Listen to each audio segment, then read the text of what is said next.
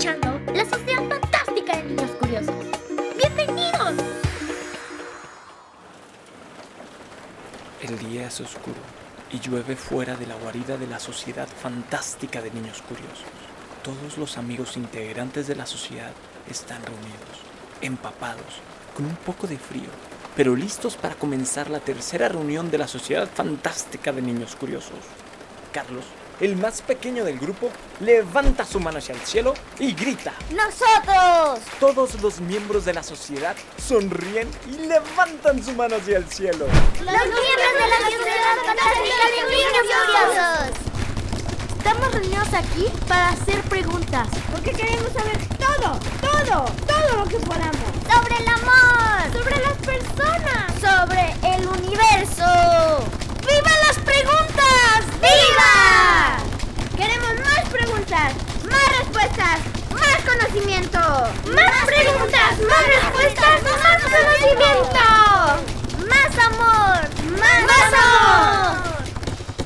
Pero ya, ya, hay que empezar. Ya quiero saber todos los tipos de amores malos. Eli está desesperada. Lleva toda la semana pensando en el amor. Ahora sí investigó sobre muchos tipos distintos de amor, pero aún no entiende cómo el amor puede ser algo malo. Yo también no entiendo eso que dijiste, de que el amor podía ser malo. Dios es amor y Dios es bueno. Por lo tanto, el amor no puede ser malo. Bueno, es que recuerden que ahora usamos una sola palabra para decir algo que es muchas cosas. Tal vez Dios es uno o dos o tres tipos de amor, pero tal vez no es todos los tipos de amor. Eso tiene sentido. Le voy a preguntar al padre de sobre eso. Pero primero, ya dinos, ¿cuáles son los tipos de amor malos? De hecho, les tengo que pedir perdón, amigos. ¿Por qué? Les dije que había dos tipos malos de amor, pero volví a investigarlo y en realidad solo hay un tipo malo de amor. El otro, en realidad, el otro es el amor juguetón. ¿Amor juguetón? Sí, los griegos le decían ludos y literalmente significa amor juguetón. No entiendo. La verdad es que sí está difícil de entender, porque estamos acostumbrados a solo decir amor, pero son tantas cosas. Pero a ver, explica qué es, cómo se siente, algo más. Es un amor muy, pero muy divertido. Es un amor ligero. Las personas que lo obtienen se sienten muy alegres y felices cuando están con la persona a la que aman. Sonríen todo el tiempo, siempre están jugando, bromeando, coqueteando, se hacen reír mucho y hacen cosas juntos todo el tiempo. Pero yo pensé que todo el amor era alegre. Pues no, no necesariamente. Nuestros papás nos aman, pero no siempre están alegres. Aunque nos regañan, nos aman. Es más, muchas veces nos regañan porque nos aman y no se la pasan muy bien regañándonos. Pero el amor de enamorados, ese amor siempre es alegre, ¿no? Pues, por lo que entiendo, Eros es un amor que se siente mucho, que se siente muy fuerte, que se siente como que tienes que estar todo el tiempo con la persona a la que amas, pero puede ser un amor muy serio, urgente y desesperado. Las personas enamoradas con Eros quieren besarse todo el tiempo, estar todo el tiempo juntas y si están separadas se sienten tristes. Pero Ludos es diferente. Con Ludos las personas que aman no sienten pasión, sienten alegría. Es más, Ludos puede ser de enamorados o de amigos. Ludos es un tipo de amor que pueden tener papás e hijos, esposos y novios, un tipo de amor divertido. Pero, ¿a poco alguien puede tener más de un amor? Sí. Por ejemplo, yo a todos ustedes los quiero con amor de amigos. Los quiero, los amo muchísimo. Pero con Eli siento más ludos. Cuando estoy con ella siempre me estoy riendo. Siempre la paso bien, siempre estamos bromeando y jugando. Eli se siente súper feliz al escuchar esto. Ella también piensa que siente muchos tipos de amor diferentes hacia sus amigos. Ella quiere sentir todos los tipos de amor. Incluso piensa que quiere sentir los amores malos. ¿Y el amor malo? ¿Cuál es ese? Ese se llama manía. ¿Y qué es manía? ¿Cómo se siente? Este es el amor obsesivo. ¿Eso qué significa? Este amor ya no es saludable. Las personas que sienten esto quieren controlar a la persona a la que aman. Quiere que la persona a la que aman no vea y no ponga atención a ninguna otra persona en el mundo más que a ella. Quiere que la persona que aman solo viva para hacerla feliz a ella. Y ella solo vive para estar con la persona a la que ama. Los que sienten este amor obsesivo pueden hacer cosas muy malas para controlar la vida de la persona a la que aman. O incluso se pueden hacer daño a sí mismos si la persona a la que aman no les presta tanta atención. Ese es un tipo de amor que quiere que la otra persona le dé absolutamente todo, toda la atención, toda la vida. Es un tipo de amor con muchos celos y violencia. Los miembros de la sociedad fantástica de niños curiosos piensan por un momento en lo que acaban de escuchar. Un tipo de amor con celos y violencia. Eso no suena como algo que viene de Dios. De hecho, mm, ahora que lo pienso, muchas historias, cuentos, novelas de amor son de ese tipo de amor y no de los tipos buenos de amor. Creo que hay muchas canciones que son sobre este amor también, que hablan de controlar a otra persona, de enojarse si la otra persona platica con amigos.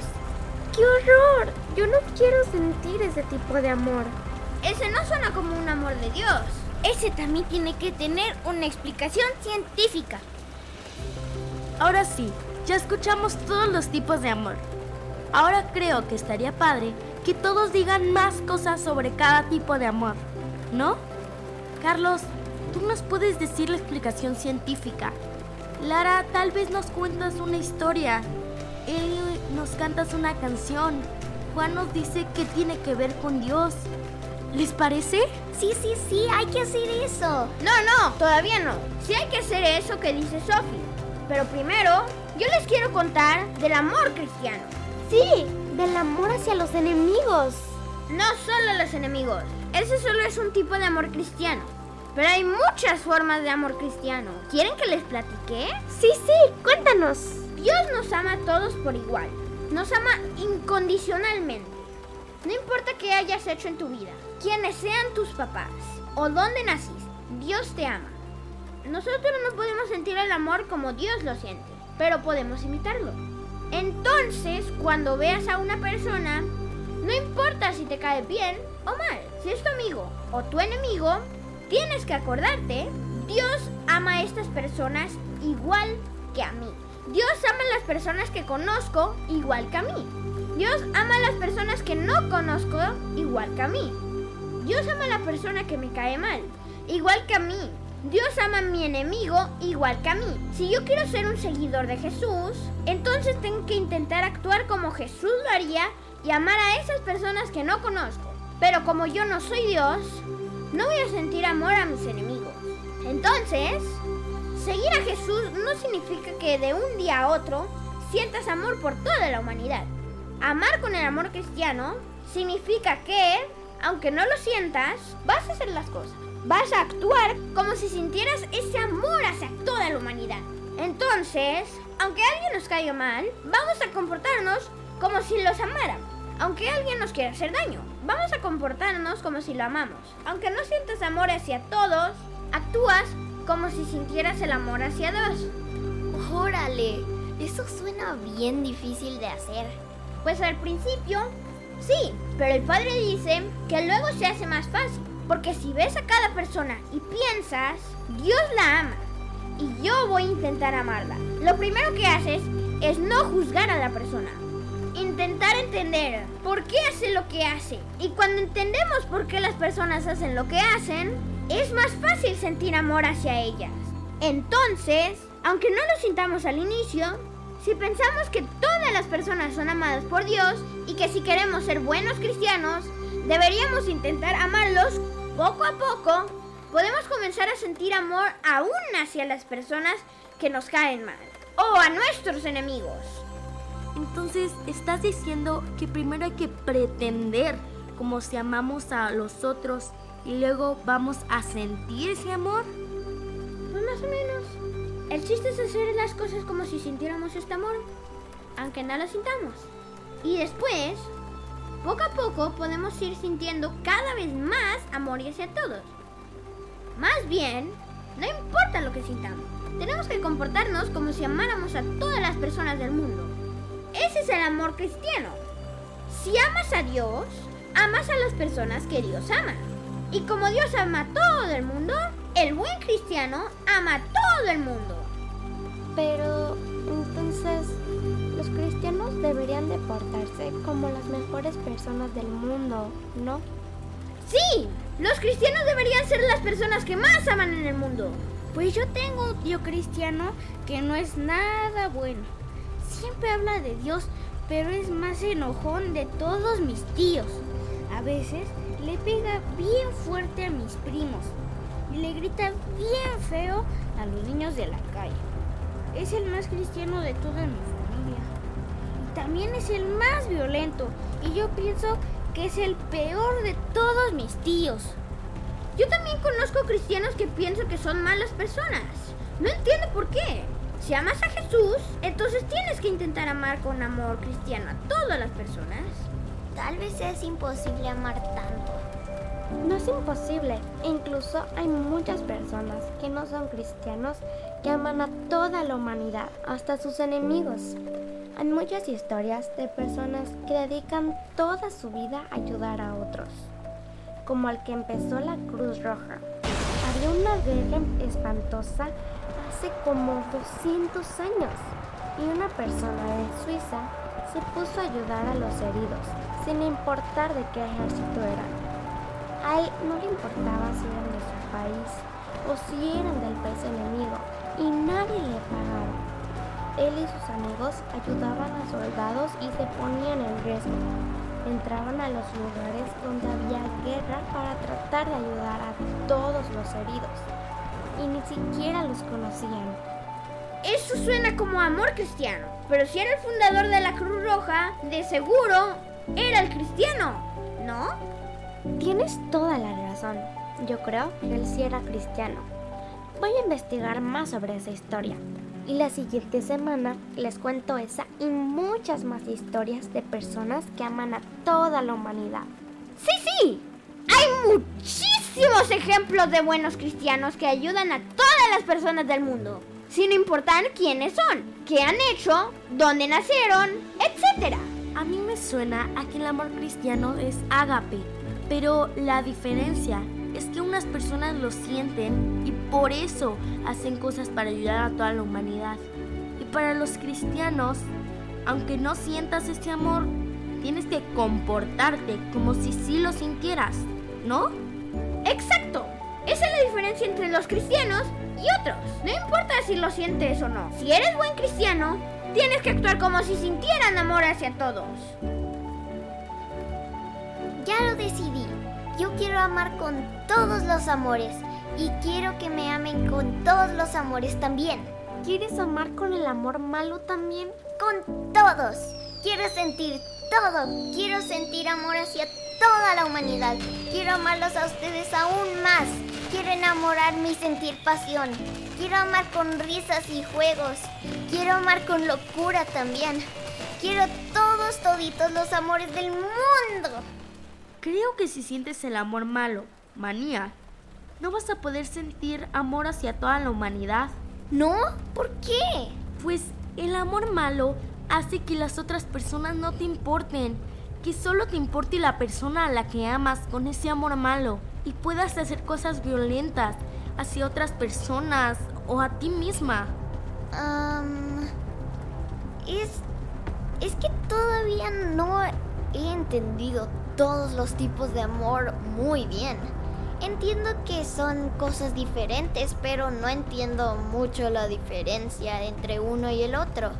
O sea, ya me explicaron que el amor de los amigos es diferente al amor de la familia, pero todavía no entiendo muy bien cómo se siente la diferencia.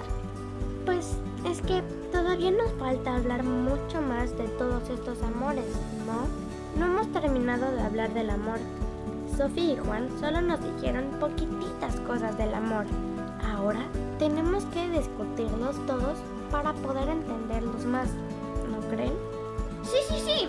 Ahora todos hay que decir lo que sabemos de cada tipo de amor. Sí, ya les quiero platicar el lado científico del amor, porque ya encontré una explicación científica hasta para el amor de amigos, el amor de familia, el amor de enamorados y el amor juguetón.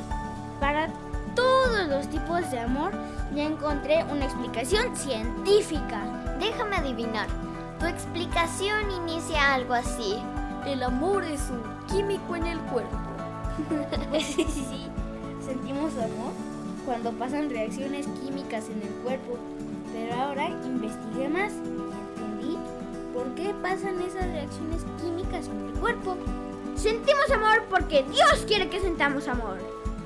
Sentimos amor por la evolución. ¿Qué?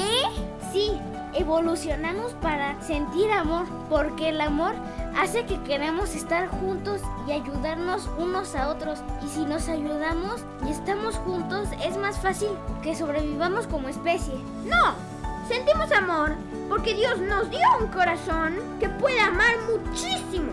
Y es porque somos pecadores, que no amamos tanto como deberíamos. ¿Y qué si Dios hizo que evolucionáramos para sentir amor? ¿Qué si los dos tienen razón? No creo. Puede ser. Le voy a preguntar al padre esto también. ¿Qué les parece si terminamos nuestra junta aquí y a partir de la siguiente semana dedicamos un día completo a hablar sobre cada tipo de amor? ¿Por qué no empezamos ya? Yo ya sé todo lo que les quiero decir del amor. Yo ya me voy a tener que ir. Yo también. Yo creo que hay que dedicarle muchísimo tiempo para hablar y aprender de cada tipo de amor. Hay mucho, mucho que hablar de cada tipo de amor. Está bien, está bien. La siguiente semana les cuento el lado científico del amor. Ok, antes de irnos, vamos a decir todos los tipos de amor que vamos a investigar. Primero, el amor de amigos, filia. Después, el amor apasionado de los enamorados, eros. Después, el amor más tranquilo y que dura mucho de los casados, pragma. Después, el amor de familia, storge. Luego, el amor a toda la humanidad, ágape. Después, el amor a nosotras mismas, fileáutica. Luego, el amor juguetón, ludos. Después, el amor malo, manía. Y al final, el amor de Dios, que es como un ágape y storge, pero más complicado, ¿no? Son muchos. Son muchos tipos de amor, pero si hacemos uno por semana, no nos tenemos que confundir. Sí, de aquí a la próxima semana vamos a investigar todo lo que puedas del amor de amigos.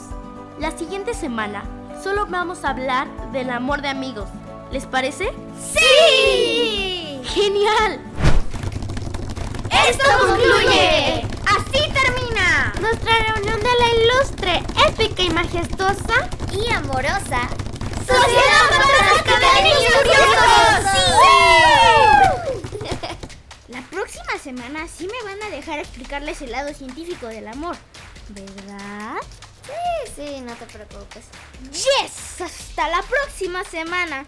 Entonces, los quiero mucho, amigos. Los amo a todos. Los miembros de la Sociedad Fantástica de Niños Curiosos se van a sus casas felices. Han aprendido muchísimo. Han aprendido sobre nueve diferentes tipos de amor. Y han sentido este amor también. Ahora, durante la semana, van a investigar mucho más del amor de amigos. ¿Cómo se siente el amor de amigos? ¿Por qué se siente así? ¿Hay historias sobre el amor de amigos? ¿Hay canciones sobre el amor de amigos? ¿Qué hacen los amigos que se aman? Los miembros de la Sociedad Fantástica de Niños Curiosos van a investigar todo esto y mucho más. ¿Y tú? ¿Qué vas a investigar esta semana?